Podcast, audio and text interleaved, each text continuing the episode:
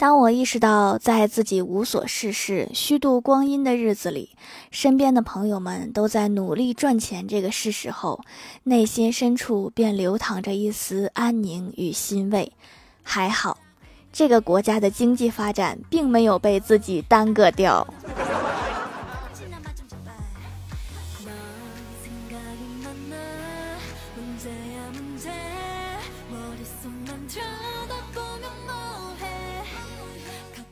Hello，蜀山的土豆们，这里是甜梦仙侠段的小欢乐江湖，我是你们萌豆萌豆的小薯条。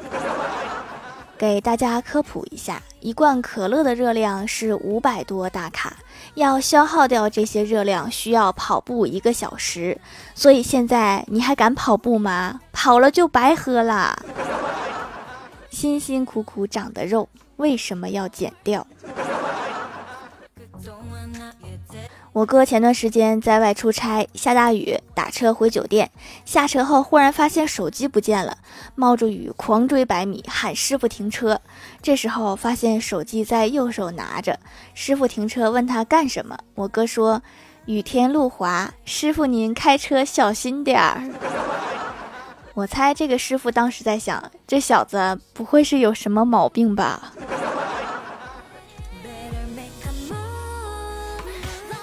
我有一个朋友，去年在胳膊上纹了一只蝎子，结果今年因为疫情没怎么锻炼，胖了四十斤。现在大家看到他的纹身就会说：“你这个龙虾纹的挺不错呀。”不亏，花一份钱获得两份体验。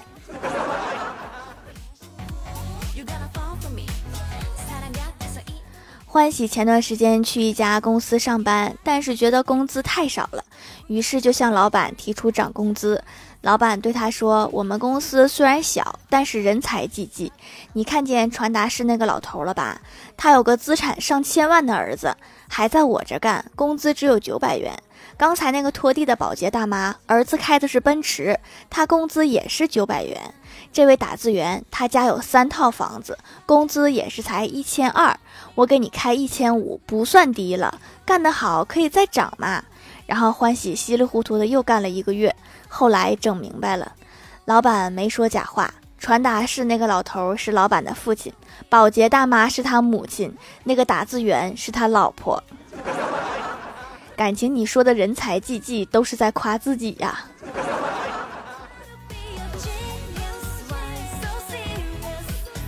我乡下的一个亲戚家要杀猪，请我们去吃饭，但是没有找到杀猪的，然后我们就商量着自己动手试试呗。于是七八个人七手八脚的把猪捆好，老叔拿刀捅猪脖子的时候，不小心把绳子割掉了，猪蹬了两三下，绳子就开了，然后嚎叫着冲出了大门。猪刚跑到大门口，就让一辆卡车给撞死了。卡车司机满头大汗，下车对我们又是点头又是哈腰，又是递烟的说：“大哥呀，我身上就八百块钱，你看我也挺不容易的，要不就这么算了吧。”还有这种好事儿，猪也杀了，还平白无故多了八百。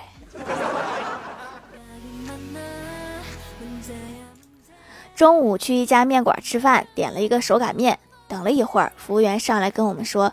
您好，机器坏了，要不您点个其他的吧？我点的不是手擀面吗？你们这样直截了当的跟我说，真的好吗？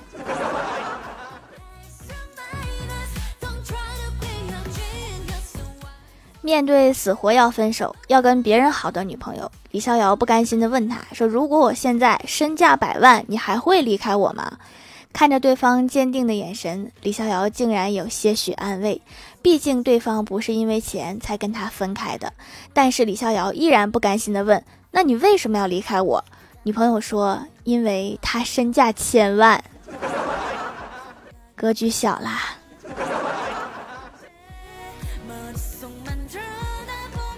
我们公司啊有一个小伙，身体倍儿棒，不怕冷。冬天别人要穿毛衣、棉袄，他只需要穿一件 T 恤，外加一件单衣即可。而且不会感冒生病。昨天去相亲，为了显示他的身体好，特意穿的比平时还少，结果被拒了。女孩妈妈不同意，说这么冷的天，连件厚衣服都买不起，不是没钱，就是特别抠。阿姨这么想也没毛病。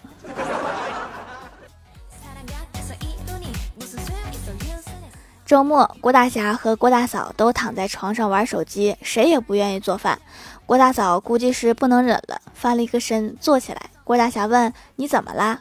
郭大嫂把枕头垫在肚子下面趴着，说：“我换个不怎么饿的姿势。”你们俩是不是把郭晓霞给忘了？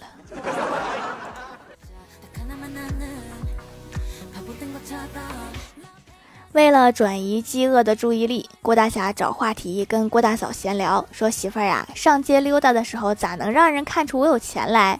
郭大嫂说：“这不简单，把我带着，人家一看就知道我是图你的钱。”郭大侠又问：“那怎么能让人一眼看出来我是一个穷光蛋呢？”郭大嫂说：“你拿个盆儿，带个碗，再带上你儿子，齐活。”有画面了，看着确实挺惨的。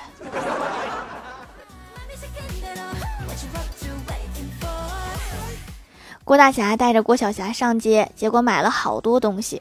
郭晓霞怕回家妈妈批评他，便对郭大侠说：“等会儿快到家，你就大声的骂我不懂事、乱花钱，同时也假装打我。妈妈看到后肯定会拉架，然后就不会怪咱们买这么多东西啦。”郭大侠答应了儿子的请求，回到家。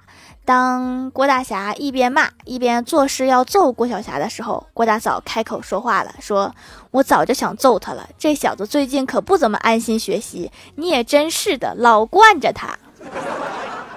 这怎么和剧本不太一样呢？”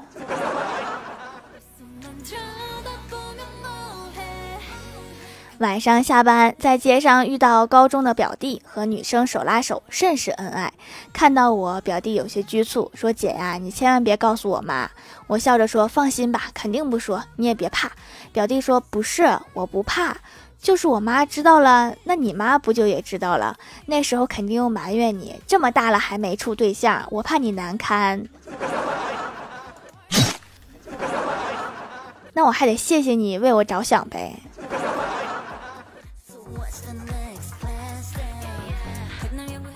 记得上高中的时候，考试都是八九十分，回家就有好吃好喝的伺候。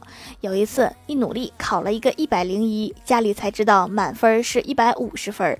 从那以后就没有这个待遇了。怎么就正好多了一分呢？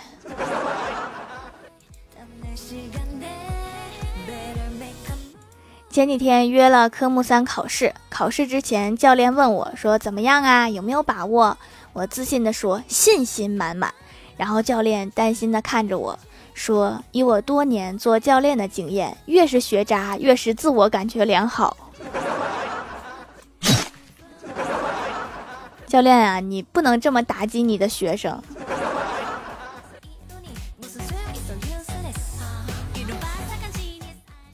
大学的时候，隔壁宿舍的女生在宿舍用粘鼠板抓老鼠。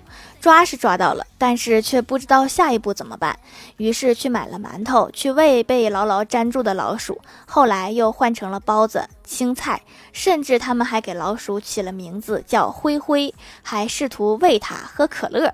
一天之后，老鼠还是死了，他们哭成一团，抬着灰灰去一个风景秀丽的河边埋了。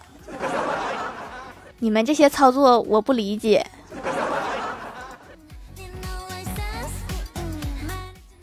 Hello，蜀山的土豆们，这里依然是带给你们好心情的欢乐江湖。点击右下角订阅按钮，收听更多好玩段子。点击屏幕中间的购物车，可以跳转到我的店铺，支持真正手工皂。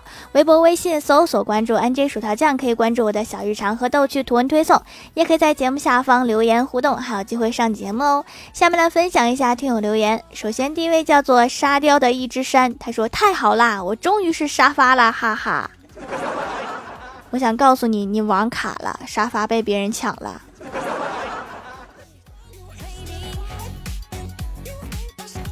下一位叫做狼藉小灰灰，他说欢喜老妈总夸楼下张阿姨儿子学习好，人懂事又孝顺，还帮张阿姨做家务，不像欢喜大小姐一枚，在家什么都不会。欢喜说那张阿姨儿子这么好，要不我去追他吧，追回来给你当女婿。欢喜老妈听了马上摇头说不行不行不行，那孩子什么都听他妈的，没有主见呢。后来欢喜老妈再也没有夸过张阿姨家的儿子，什么都是别人家的好。要是给整自己家来就不行了。那这么说来，应该是风水的事儿啊。下一位叫做薯条学生，他说郭大嫂给李逍遥介绍对象，李逍遥对郭大嫂说：“我不喜欢那个女孩。”郭大嫂说：“正好他也不喜欢你，这不就有共同语言了吗？”是让他们俩坐在一起唠对方的缺点吗？这容易打起来吧。下一位叫做萌羊，他说双十一买了太多了，跟上囤货潮流，没想到这么实惠，收到还是吓一跳，送了同事一些，大家反应都不错，觉得是个好东西。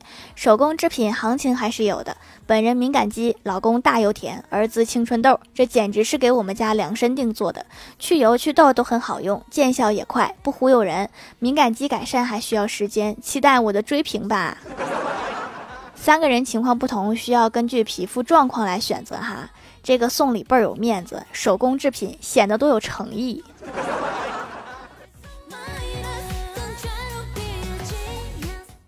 下一位叫做蜀山派小明他爸，他说：“条条上次评论你没读，不甘心的小我决定再留一个。”小卖部老板说：“你们有没有听过一个传说？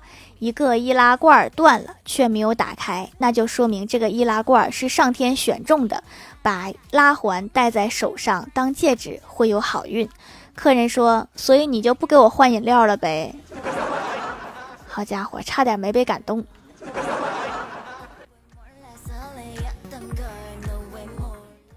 下一位叫做这个字我认识。他说：“一个万里晴空的一天，李逍遥对天说：‘月老啊，如果我这辈子不会一直单身的话，就一直晴天吧。’过了一会儿，天空果断下起了雨，还打了雷，哈哈。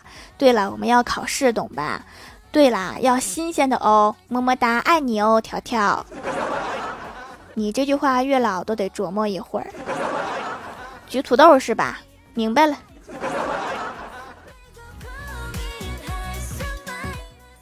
下一位叫做三国魏七剑，他说成绩就像滑滑梯，爬上去很难，滑下来不过一瞬间。长大以后，你还会发现一个更像滑梯的东西，那个就是股票。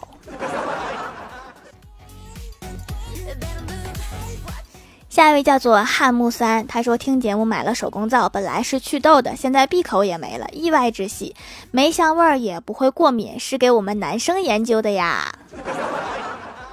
嗯，这位自信的男士啊，不是我打击你，没有香味儿，主要是给敏感肌研究的呢。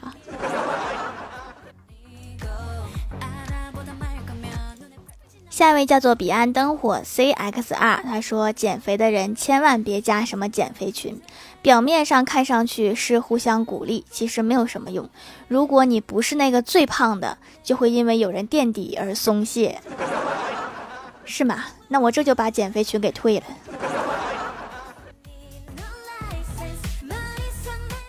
下一位叫做木子一千落，他说十一月还好，没有严寒，没有酷暑，这是一个可以清静的季节，没有夏天的忙碌，没有冬天的死气，和春天的热闹截然相反。而我正好喜欢这样的季节。那你来东北试试呀，这边的大雪片子啪啪往脸上打。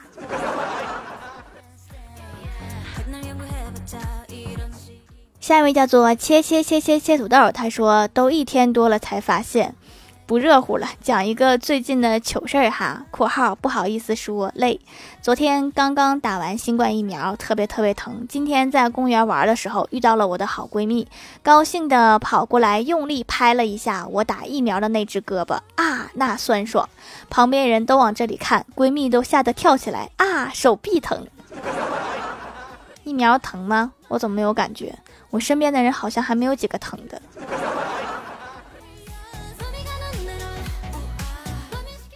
下面来公布一下上周七二七级沙发是如水月光盖楼的有同道创梦钟金福这个字我认识三国魏七剑彼岸灯火地灵喵幺三三三九五二九头顶花花的小猫宁小萌不萌呀？快乐加倍油幺三幺四。樱桃味的西瓜酱感谢各位的支持。欢乐江湖专辑福利不断宠爱不断专辑订阅到二十八万送十分会员季卡随手点个订阅就可能中奖哦。好啦，本期节目就到这里了，喜欢的朋友可以点击屏幕中间的购物车支持一下我。以上就是本期节目全部内容，感谢各位的收听，我们下期节目再见，拜拜。